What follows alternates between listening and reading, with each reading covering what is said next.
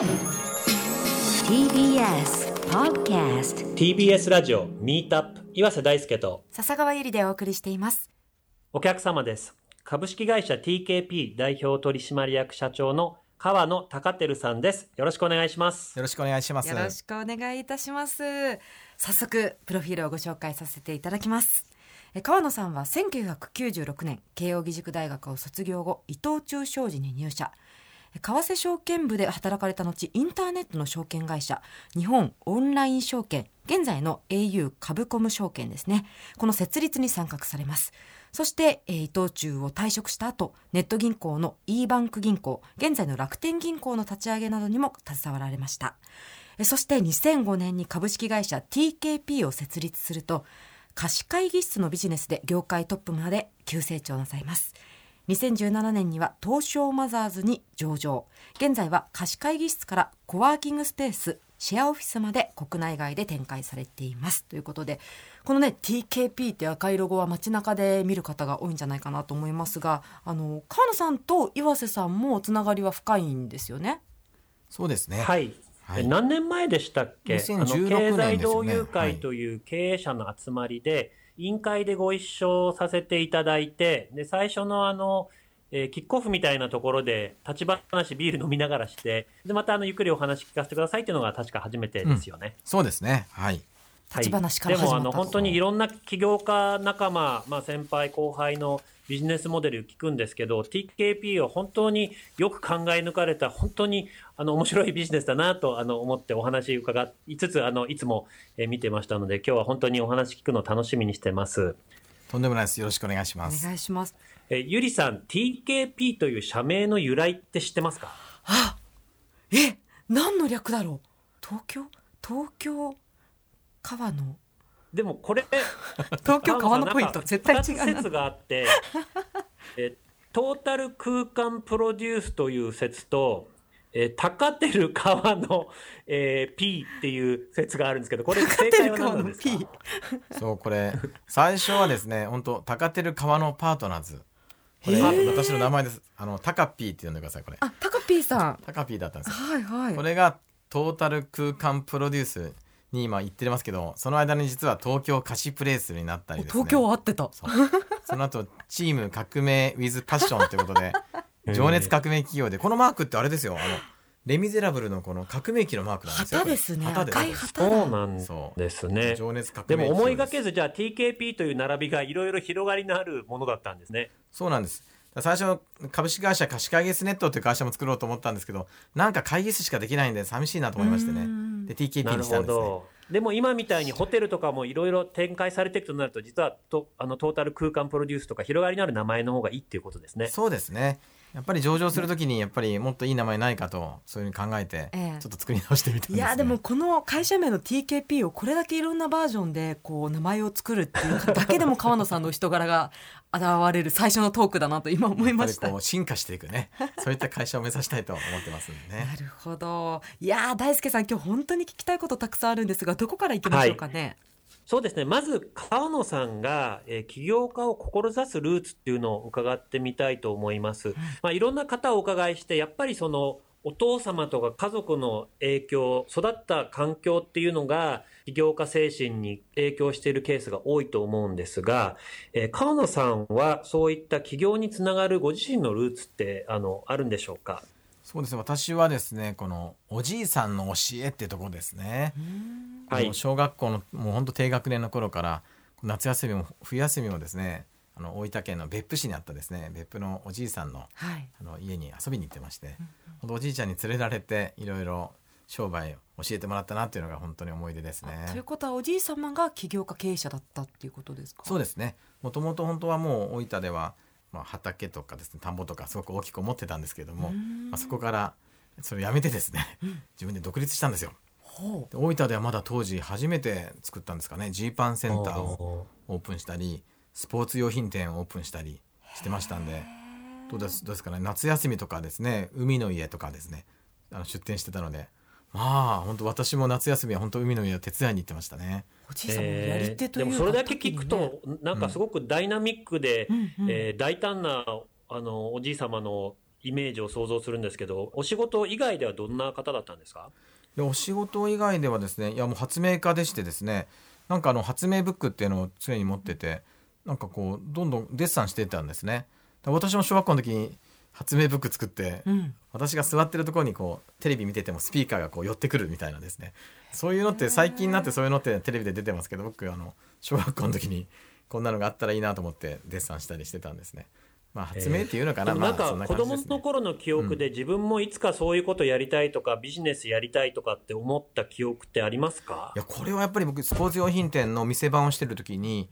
あのお店に全然品物がなかったんですよ。うん。バットがちょっとあってグローブがあってってあるんですけど、はい。あとはカタログがポンと置かれてあってカタログからお客さんに見せて結局選ばせてるんですね。新しい。新しいでしょ？はい。でカタログは仕入れ値を60%っていうんですね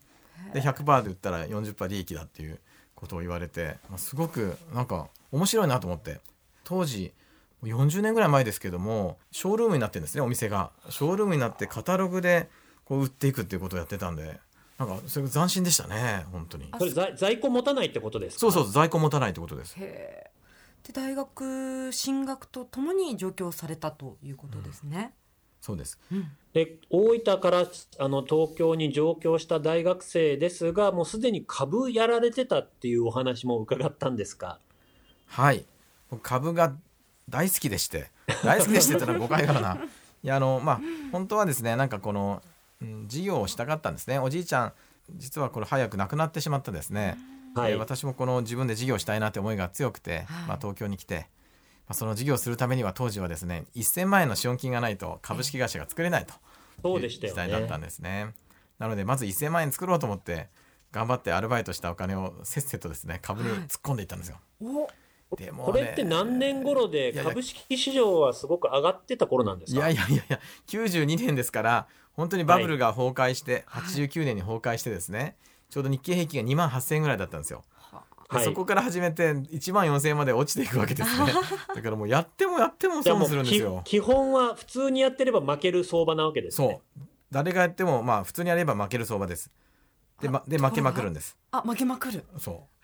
なうでまずるほど。1回目そんな状況でね。その経験からやっぱりまずそういうファンドマネージャーとかディーラーの仕事をされようと思ったか。そうですね。まずそれで会社作ることを忘れちゃいましてね。まず悔しかったんで まずプロになって儲けなきゃと思いましてねやっぱりディーラーになろうもしくはファンドマネージャーになろうと思って就職活動しました。ほどはい。有言実行でねまさにその卒業後伊藤忠商事に就職されてそういった仕事に就かれたということですよね。そうなんですよ。でその僕でもそん証券部。な為替ディーラーの仕事から、はい。えーどうやってネット証券会社の立ち上げに関わることになったんですか？そうですね、まあ、まあ私はまあそこで、まあ、ディーリングさせてもらって売買して株が大好きだったわけなんですけれども、まあ、その中でやっぱりネット証券を作ろうと今伊藤忠商事でこうえーインターネットに出ていくという時にですね、まあ、白羽の矢があの私と私の先輩に立ちましてですね、はい。その立ち上げに参加することができたっていうのがそれ入社何年目の話です？でそれがですね入社3年目ですね。素晴らしい白羽の矢でしたね。そうですね、はい。本当僕でもその時ちょうどいや外資の証券会社に転職もしようかなと思ってた時だったんですごくいいタイミングだったんですね。本当に。はじゃあその頃外資系に転職してたら人生変わってましたね多分。だって僕リーマンブラザーズに転職しようとしてましたからね。危なかったですね。本当に人生って面白いですね。で。もこれはあのこれが99年ネット証券日本オンライン証券の設立ということですがそこで一番学んだことってどういうことでしょやっぱりですねこの熱い思いを持ってこうみんな寝袋を持ってねあの事業をしてたんですよ、まあ、当時の今回社長退任されますけど斉藤正勝さんとかですね、はい。一緒にやってて本当に寝袋持参であのうん。事業を作るというこういった志にすごく感銘を受けましてね、やっはい。ぱりこううなるほど。なかなかこの大企業にいるんだけじゃ全然味わえないうん。その景色がありまして、まあ、そこに魅了されて僕はもうやっぱり、まあ、伊藤忠いい会社なんだけど伊藤忠出てですねベンチャーの世界に行こうと思いました。はい。そしてネット銀行の立ち上げに今度参画されるという流れですがこれは話があったからまあ退職決めたとかそういうことなんですか？あのやっぱり私ネット証券立ち上げてましたので、まあ、その時に今後やっぱりインターネットが普及してくるとですねえ物流と決済が非常にネックになってきてその物流と決済の会社を作ろうと、まあ、当時はまあ私の方はプリペイドカードの決済会社みたいなのを作ろうというイメージだったんですよ。はいはい。でも当時僕伊藤忠の当時上司が元長銀から来てる方でして「いや菅野君それはあれだよ」と「銀行免許を取ってやらないと日本では決済っていうのはできないんだよ」って言われましてで一緒にネットバンクを作ろうっていう話になりまして作ったのが e バンク銀行ですね。なるほど。はい。まあ、あの、ネット証券、ネット銀行ときたら、ネット保険と来てほしかったところなんですが、えーそこから貸し会議室のビジネスに行かれることになります。大輔さんここから深掘りしていきましょうかはい、そうですね。あの、私もその企業ストーリー一度お伺いしてるんですが、これ特にこれから起業を考えている方は必聴だと思います。まあ、そうじゃない方にとっても、この川野さんのビジネスを生み出す発想やアイデアというのは何かしらのヒントになると思います。それで最初にお伺いしたいんですが、まあ、ネット証券、ネット銀行ときて、えー貸し会議室っていうアイデアは、えーどこから出てきたんでしょうか？そうですねまあ私もその伊藤忠商事辞めて e バンク銀行を立ち上げて、でやはり自分でオーナーで会社を作りたいという思いになったんですね。まあ、その時にやっぱり私がこうえ一代でできることって何だろうと若くしてできることは何だろうと、まあ、当時32歳だったんですけど思って、その時に僕はこう金融をやってきましたので金融的な考え方とあとインターネットを使って集客をするということを勉強してきたので、まあ、それを使って、まあ、B2B ですけどもあの企業向けにですねこの本当にもったいないものをなくしていってもったいないスペースをこうインターネットでお金に変えられないかというふうに思ったところからスタートしましたね。はあ。それで実際に一番最初その TKP のオフィスを持とうとしてあの取り壊し前のビルをそうです。23回借り上げたっていう。そうです。そうですだから最初の第1号店といいますのは、はい。本当六本木のですねこの今のミッドタウンを作ってるところの近くだったんですけど3階建てのビルでもう2階と3階が立ち退きが終わって、で1階のイタリアンレストランが出ていくまでの間あのまだ使えるのに もう立ち退きして誰も使ってないんですよ。これはもったいないと。でオーナーの方にですね取り壊しが決まったら出ていくから言われたら3ヶ月後に出ていくのでとにかく、えー貸してくれないかと言って借りたのがきっかけですね。これどれぐらいの広さのところをいくらぐらいで当時借りたとか覚えてらっしゃいますはい、あのワンフロア20坪です。を坪5000円で要するに10万円で借りました。で、いくらで貸したんですか？はい。えそれをですね、え2フロア20万円で借りたものをまず上のフロアはですね、え工事現場の仮事務所として25万円で貸しました。おや利益が出てるそうなんですよ。もう5万円利益出てるんですよ。それで、わあと残りのワンフロアをインターネットで1人1時間100円、50人部屋なので1時間5000円の会議室にしたんですね。そしたらインターネットだけで100時間応募があるんですね。だから50万円がこの利益が出たんですよ。これはすごいと。イニシャルコストはね、もう机と椅子だけですよ。ドドン・キホーテに行って1脚800円の椅子をですね50個買ってきて並べてですね当時ってあの大輔さんとその川野さんに伺いたいんですけど貸し会議室とかそういったその自由フリーアドレスみたいな概念ってベンチャー界隈でもなかったんですか、なかったですね。で、まあ、当時まあ電話帳の世界ですからだから会議室っていうのは本当公民館の会議室か その本当会議室は本当このビルが空いてる時だけね貸し出すっていうのもちょっとあったかもしれませんけどまあ会議室専門でっていうのは、まあ、一箇所だけやってるっていうのはありますけど多店舗展開してるとこってのはなかったですね。当時だからインターネットで貸し会議室って検索しても出てこないんですよ。自分でホームページ作って貸し会議室ネットっていうサイト作ったんですね。でそこに誘導してでどの会議室を借りても全部 TKP の会議室というそういうコンセプトで作りましたね。さ最初の売り上げどれぐらいでも初年度からすごい黒字だったイメージなんでしょうか？初月そうですあの赤字になったことはなくて初月の売り上げが50万円です。仮事務所のところで家賃払ってもらってるようなもんでしたから残ったのは全部利益だったんですね。素晴らしいビジネスモデルですねで2号店があれですよ結婚式場これもあの土日しか使ってないので平日売上折半で貸してくださいと言って借りてこれもまあ原価かからずに変動費になってますからね原価が。いやでもね岩岩瀬さんねあれですよキャッシュフローの話をすると立ち退きした後だから賃貸契約させてもらえないんですよ。あくまでもレンタル契約なので敷金もいらない払わなくてもよかったしレンタル契約だから月末締めの翌月末払いでいいんですよ。